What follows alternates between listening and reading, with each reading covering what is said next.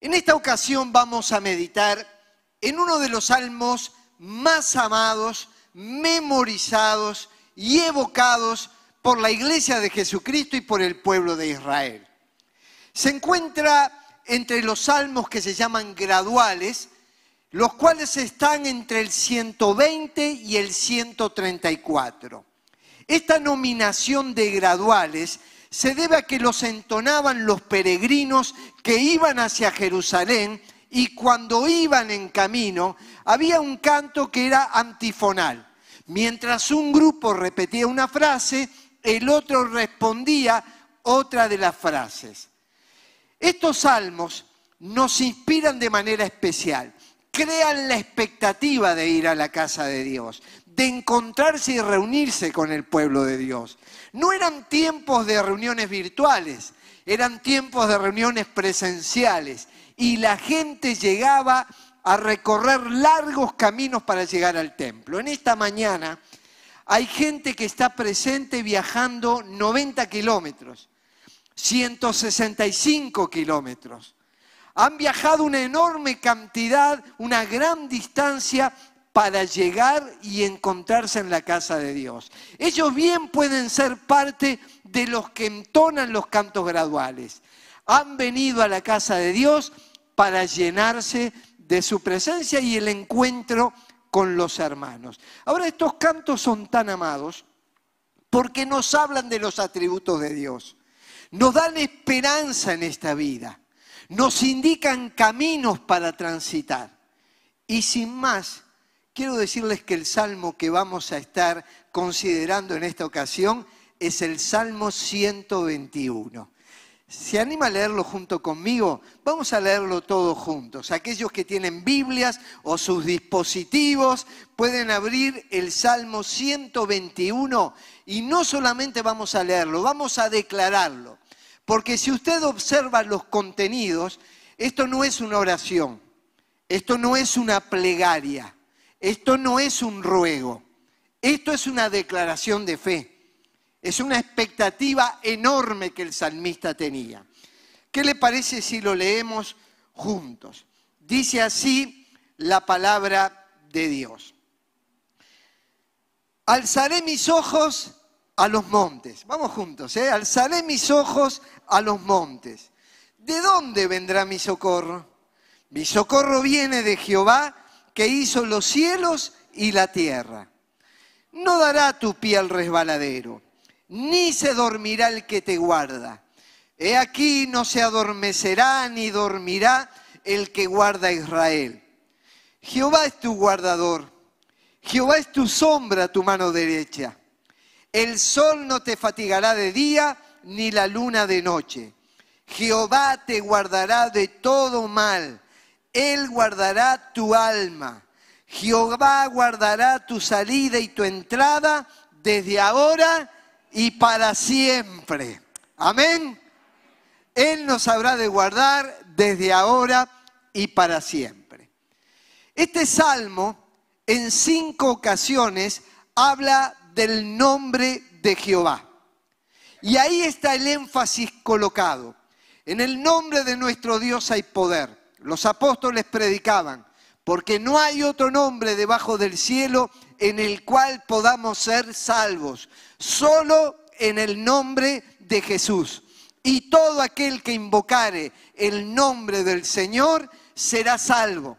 Si alguien quiere encontrar perdón de pecados, la paz de Dios en el alma, la seguridad de que la conciencia ha sido limpia y ya no está manchada, y la esperanza de la vida eterna, hay que pronunciar un solo nombre, el nombre de Jesús. Por eso recién cantábamos, en aquella cruz me salvaste, derramaste allí tu amor.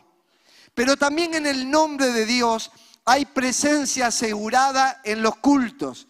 Donde hay dos o tres reunidos en mi nombre, allí estoy yo en medio de ellos. Para que la presencia de Dios se manifieste en un culto, no se necesitan multitudes.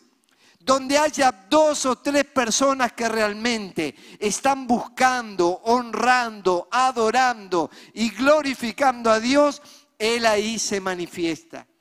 Fuimos llamados como iglesia a predicar en el nombre de Jesús.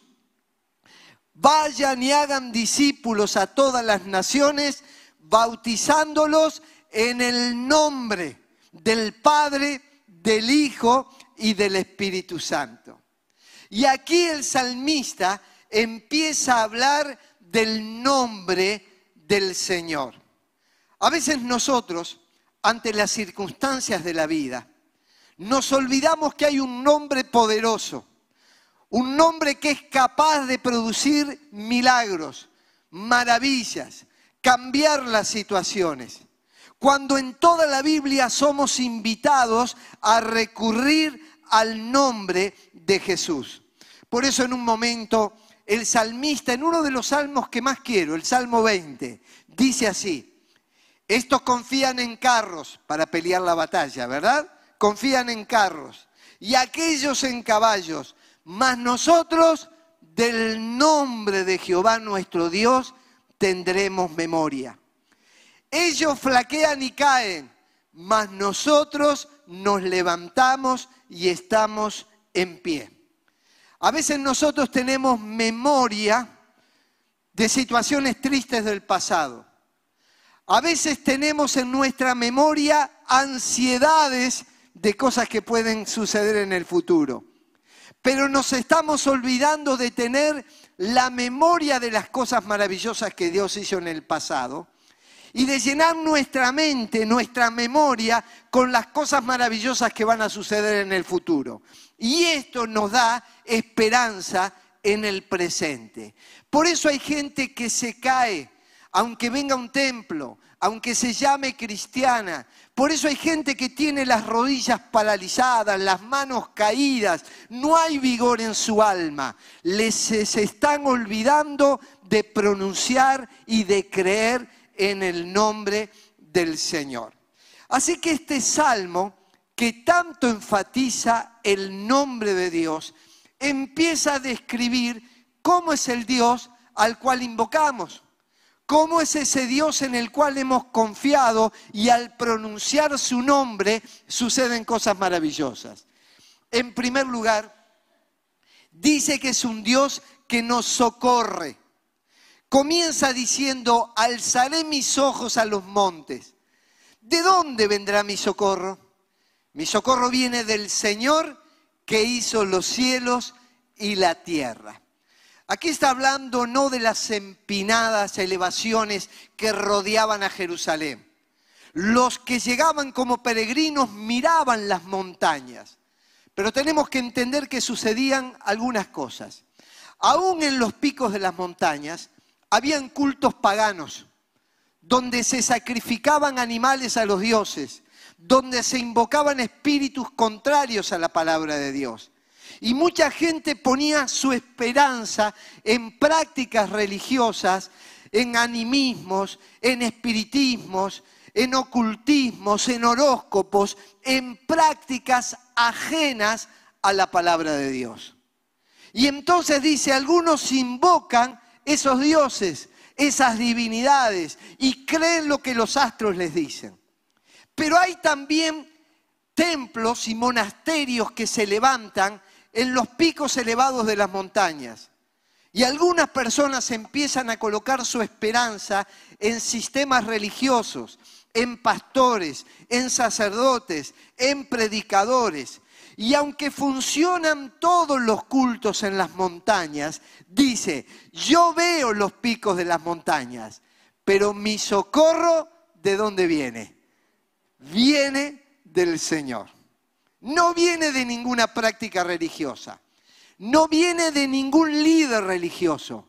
Mi socorro, mi esperanza está colocada pura y exclusivamente en el Señor, que fue el que hizo los cielos y la tierra, el Dios creador, el que cuando no había nada con su palabra, fueron creados los cielos y la tierra, separó la luz de las tinieblas, la tierra del mar, hizo la luna, las estrellas, los astros, eso es creación de Dios. Pero nuestra esperanza no está puesta en lo creado, sino en el Creador, en el que hizo los cielos y la tierra. Ahora, cuando él hace esta pregunta, no es porque tenía dudas, es simplemente para poner de relieve la respuesta que vendría después. ¿De dónde va a venir mi socorro? Y él está haciendo una pregunta retórica, porque inmediatamente da la respuesta. Él no tenía un conflicto dónde estaba la esperanza. Nos está diciendo a todos nosotros, cuidado, volvamos a poner nuestra mirada, nuestros ojos, nuestra expectativa en las manos del Señor. Y ahí habla de una palabra, socorro. Socorro es el pedido más angustiante cuando alguien está en una situación peligrosa o apremiante. Algunos de nosotros vemos peligrar el trabajo. Algunos tenemos apremios laborales. Otros dificultades con los vínculos. Hay algunos que tienen conflictos en sus matrimonios. Y entonces dice, ¿a dónde vamos a recurrir? ¿A cuál terapeuta? ¿A cuál profesional? ¿A cuál psicofármaco? dice, mi socorro va a venir del nombre del Señor. Y para describir lo que va a pasar, ahí sí nos empuja hacia la casa de Dios. Contrariamente a lo que muchos suponen, aunque la casa de Dios como edificio no es el que produce milagros, es en la casa de Dios donde tenemos también encuentros con el Dios creador y con el pueblo que alaba al Señor. Por eso decía Miqueas, la montaña sobre la cual se asienta el templo del Señor se convertirá en la, más, en la más famosa del mundo, será la colina más elogiada de la tierra. Personas de todas las naciones del mundo irán a visitarla.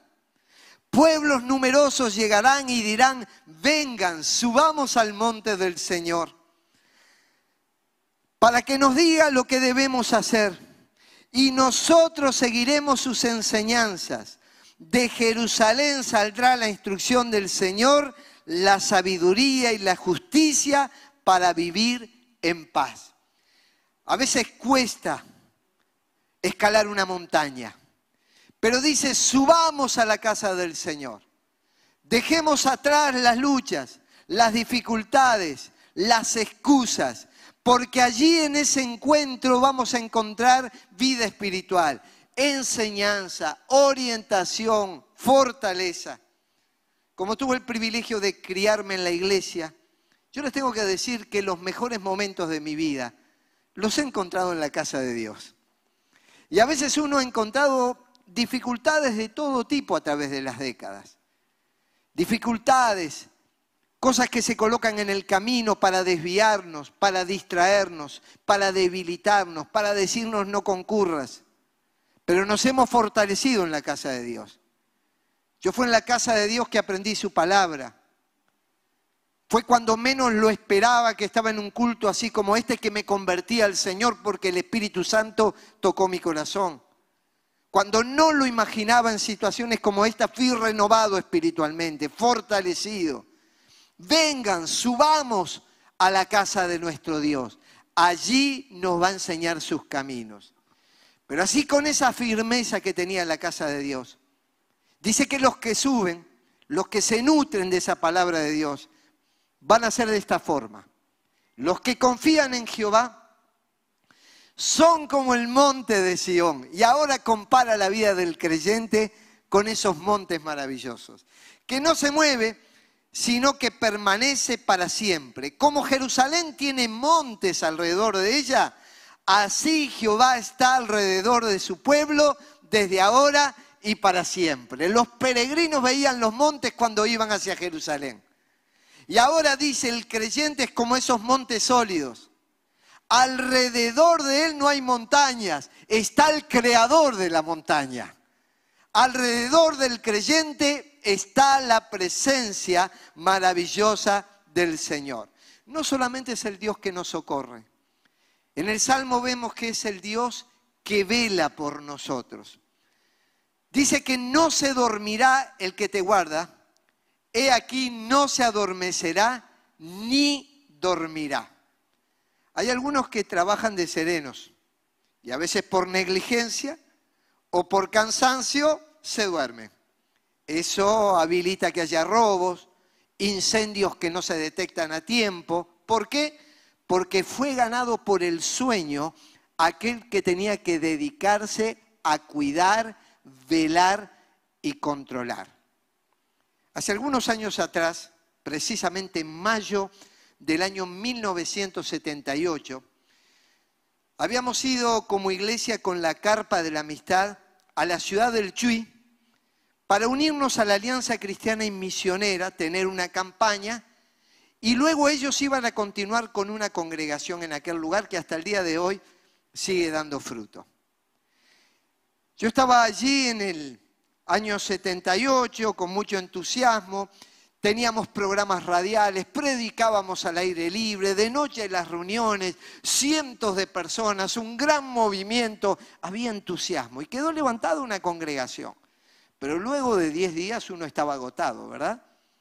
Cuando terminó la campaña, se desarmó todo, cargamos el camión y yo volvía con el pastor, quien era el chofer. Y el pastor dice, vos vas a venir como acompañante mío, me vas a tener que dar conversación durante el camino. Y antes de salir, hizo una oración, encomendó el viaje en las manos del Señor, yo cerré los ojos, pero se ve que yo tenía vocación para seguir orando hasta que llegara a Montevideo. Y el pastor se dio cuenta, a mitad de camino, que el que tenía que velar por el cuidado de él se quedaba dormido. Entonces me dijo, mira, lo que vamos a hacer es lo siguiente. En aquel tiempo cantábamos con himnarios que tenían números. Entonces dice, en cada poste vamos a cantar el himno que corresponde al número del poste. Y ahí arrancamos con el poste 340. Su grande amor me levantó. Y así seguimos. Y terminamos con el poste 1. Lores dada a Cristo el Rey. Solo cantamos 340 himnos. Y menos mal que se acabaron, porque si no me hacía aprender de memoria el Salmo 119. Pero ¿qué es lo que pasa? El que tenía que velar se dormía, se agotaba, estaba cansado y dice la palabra, no se dormirá el que guarda tu alma, no se adormecerá, no se dormirá. La Biblia dice que Dios no desfallece ni se fatiga con cansancio. Yo estuve 10 días muy activo en esa campaña, pero el que estuvo más activo fue el Espíritu Santo, porque tuvo que trabajar en convencer a la gente de pecado, de justicia y de juicio. Tuvo que trabajar llenando nuestras vidas para que podamos predicar el Evangelio. La primera noche hubo un fruto espiritual, un muchacho que estaba metido en las drogas. Ese muchacho con 17 años se convirtió y con el tiempo fue el pastor de la iglesia. ¿Saben qué pasó? Dios estaba activo, pero Él no se duerme, Él no se cansa, él sigue obrando, nosotros los seres humanos somos los que nos fatigamos y nos cansamos en la vida.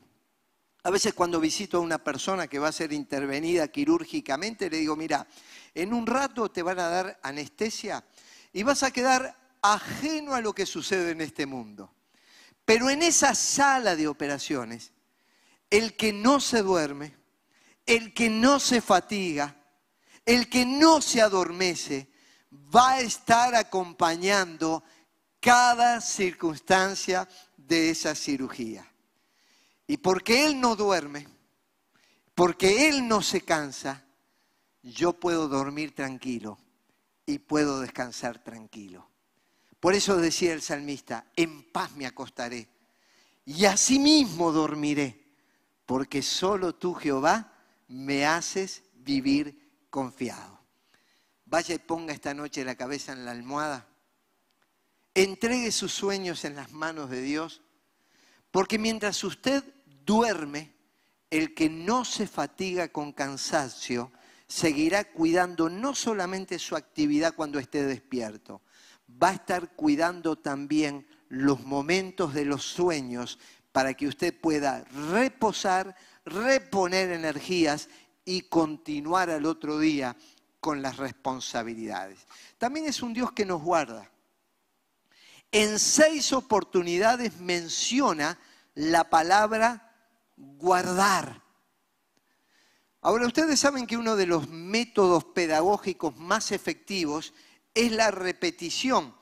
Y es interesante que en seis ocasiones nos repite, por las dudas en pocos versículos, que Él nos va a estar guardando.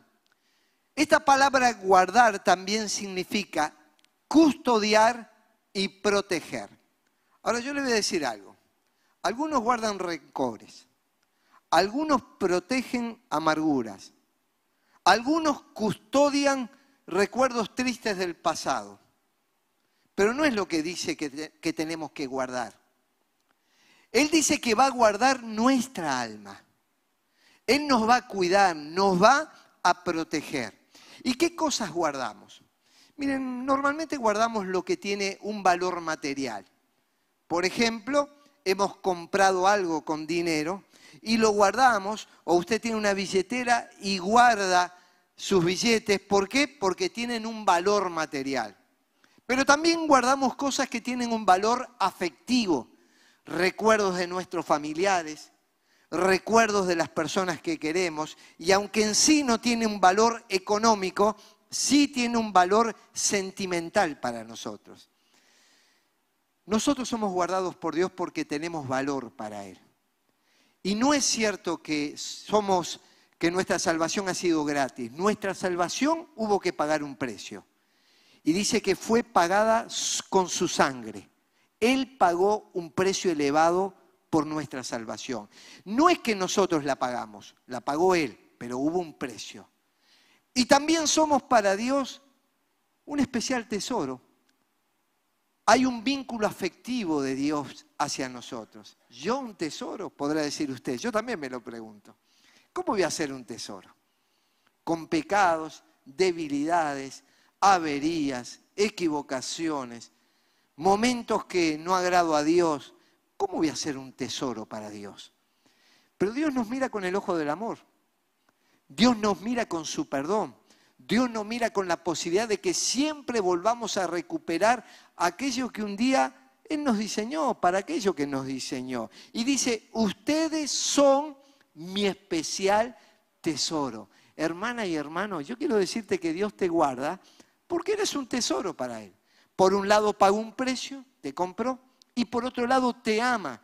Por eso dice la Biblia, el Señor es compasivo y misericordioso. Menos mal.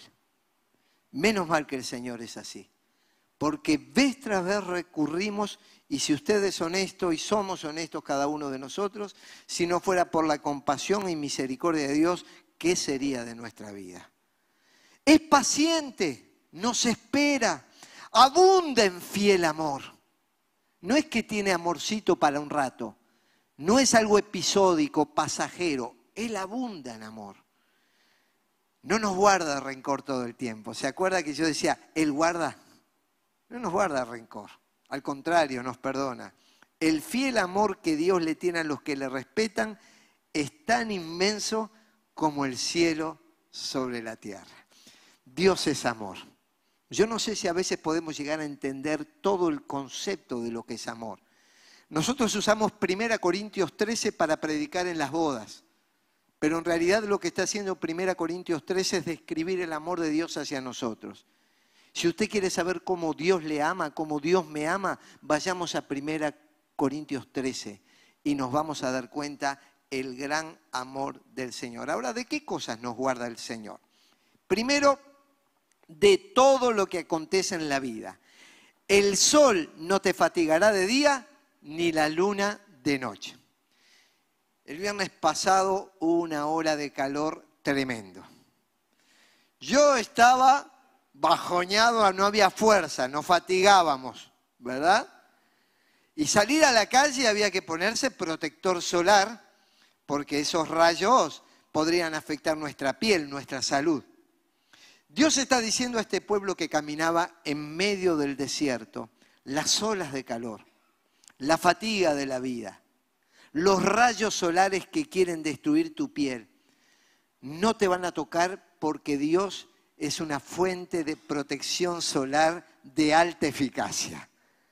Él te va a dar la sombra. El que habita el abrigo de Dios morará bajo la sombra del Omnipotente. ¿Y por qué dice que la luna de noche? Había mitos y leyendas en aquel tiempo donde decían que la luz lunar traía problemas mentales o trastornos mentales a algunas personas. De allí que viene la idea de lo lunático y se le llama lunáticos a personas que tienen esta clase de trastornos.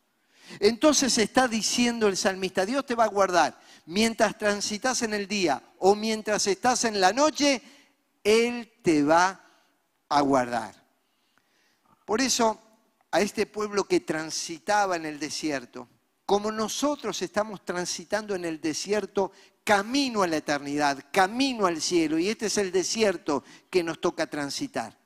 Dice, no tendrán hambre, ni sed, ni calor, ni el sol los afligirá, porque el que tiene de ellos misericordia los guiará y los conducirá a manantiales de aguas. No se van a deshidratar en el camino, van a encontrar aguas refrescantes.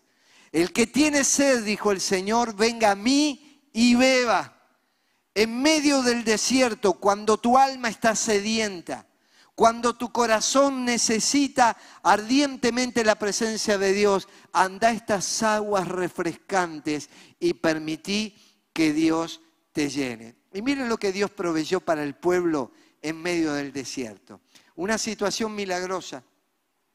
Y Dios va a proveer de manera sobrenatural para que transitemos en esta vida lo que le pasó al pueblo de Israel.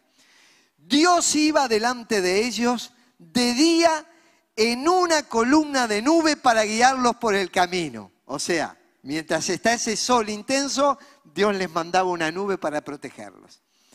Y de noche en una columna de fuego, ante los peligros, ante la oscuridad, ante no saber por dónde caminar, aparecía una columna de fuego de parte de Dios para iluminarlos y para guiarlos, a fin de que anduviesen de día y de noche. Vos y yo vamos a andar cuando el sol está más intenso y cuando la noche parece más oscura. Y todos vamos a vivir situaciones en la vida de intensa luz, de alegría, de éxitos, de prosperidad. Pero todos vamos a vivir en esta vida momentos de oscuridad, que andamos a tientas, de dificultades, y sea lo que sea, el Señor va a proveer una nube o una ardiente columna de fuego para que podamos transitar en la vida. Y nunca se apartó de delante del pueblo la columna de nube de día, ni de noche la columna de fuego. Mira, puede ser que vos te apartes del Señor. Puede ser que vos te apartes de la casa del Señor. Puede ser que te apartes de la comunión de Dios. Pero Dios nunca se va a apartar de vos siempre te va a buscar. Y dice que va a extender sobre nosotros cuerdas de amor para volver a traernos a sus caminos. También dice que nos va a guardar de todo mal. Por un lado dice, no dará tu pie al resbaladero y te guardará de todo mal. Todos podemos resbalar. Las tentaciones actúan como una cáscara de banana. Vamos caminando, se nos ponen y podemos llegar a resbalar. Y hay tentaciones de toda índole en este mundo, que intentan desviarnos y destruirnos. El mismo diablo en el desierto se apareció ante el Señor con tres claras tentaciones. Quiso hacerlo resbalar. Y cualquiera de nosotros que está en esta batalla espiritual sabe muy bien que estamos en un mundo de tentaciones. Y hay que resistir con la gracia del Señor. Pero no solamente están las tentaciones que surgen. También dice que nos va a guardar de todo mal, situaciones malas, y tenemos que decirlo, de personas malas. Lamentablemente hay personas que piensan, que actúan y que están señaladas por el mal.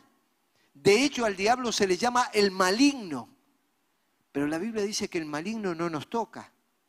Y si el maligno no nos toca, los malignos tampoco nos tocan. Estarán alrededor nuestro. Como la tentación, habrá personas malas también. Pero en ambos casos dice, nos guardará.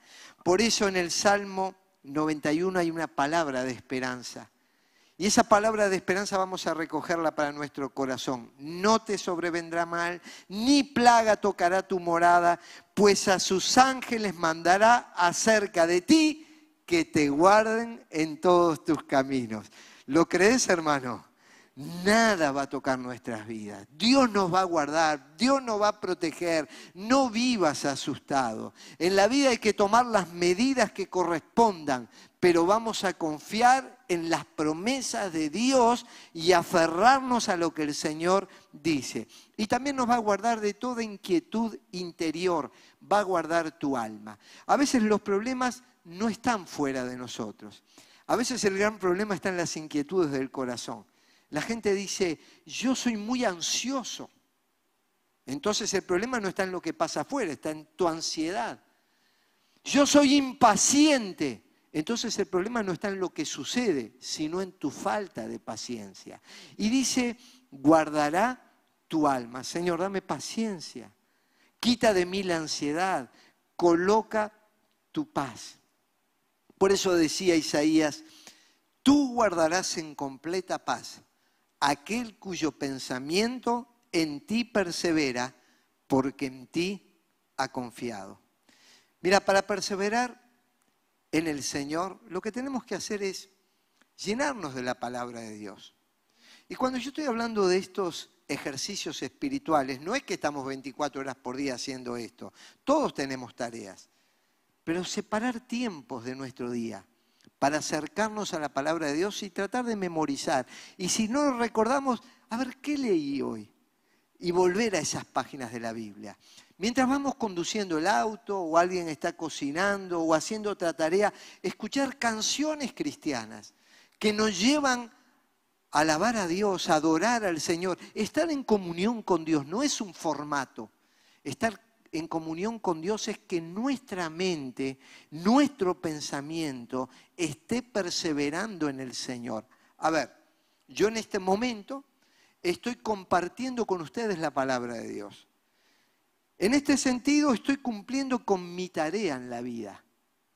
Y cuando salga de este lugar, seguirá la vida normalmente, estaré en medio de mi familia, de la sociedad, de las situaciones aquel cuyo pensamiento en ti persevera, no es por un ratito, va a ser guardado en paz. Y te va a guardar en todas tus acciones, tu salida y tu entrada. Eso quiere decir la totalidad de la vida. Cuando te vas al trabajo y cuando regresas. Cuando salís de viaje y cuando volvés. Cuando estás en familia o cuando estás en un ambiente desconocido. Cuando llegás al templo y cuando te vas de él. Tu salida y tu entrada serán guardados desde ahora y para siempre. Y yo lo creo esto. Y yo lo vivo. Cuando era niño, mis maestras de escuela dominical me lo enseñaron. En mi casa, mi mamá, mi abuela me lo repetían. Pero un día yo tuve que tomar decisiones. ¿Es lo que me enseñan ¿Es lo que me dicen o es mi convicción? Y esta es mi convicción. Yo doy gracias a Dios. Que puedo decir, alzaré mis ojos a los montes. ¿Y de dónde vendrá mi socorro? Mi socorro viene del Señor, el que hizo los cielos y la tierra. Si no dará tu pie al resbaladero ni se dormirá el que guarda tu alma.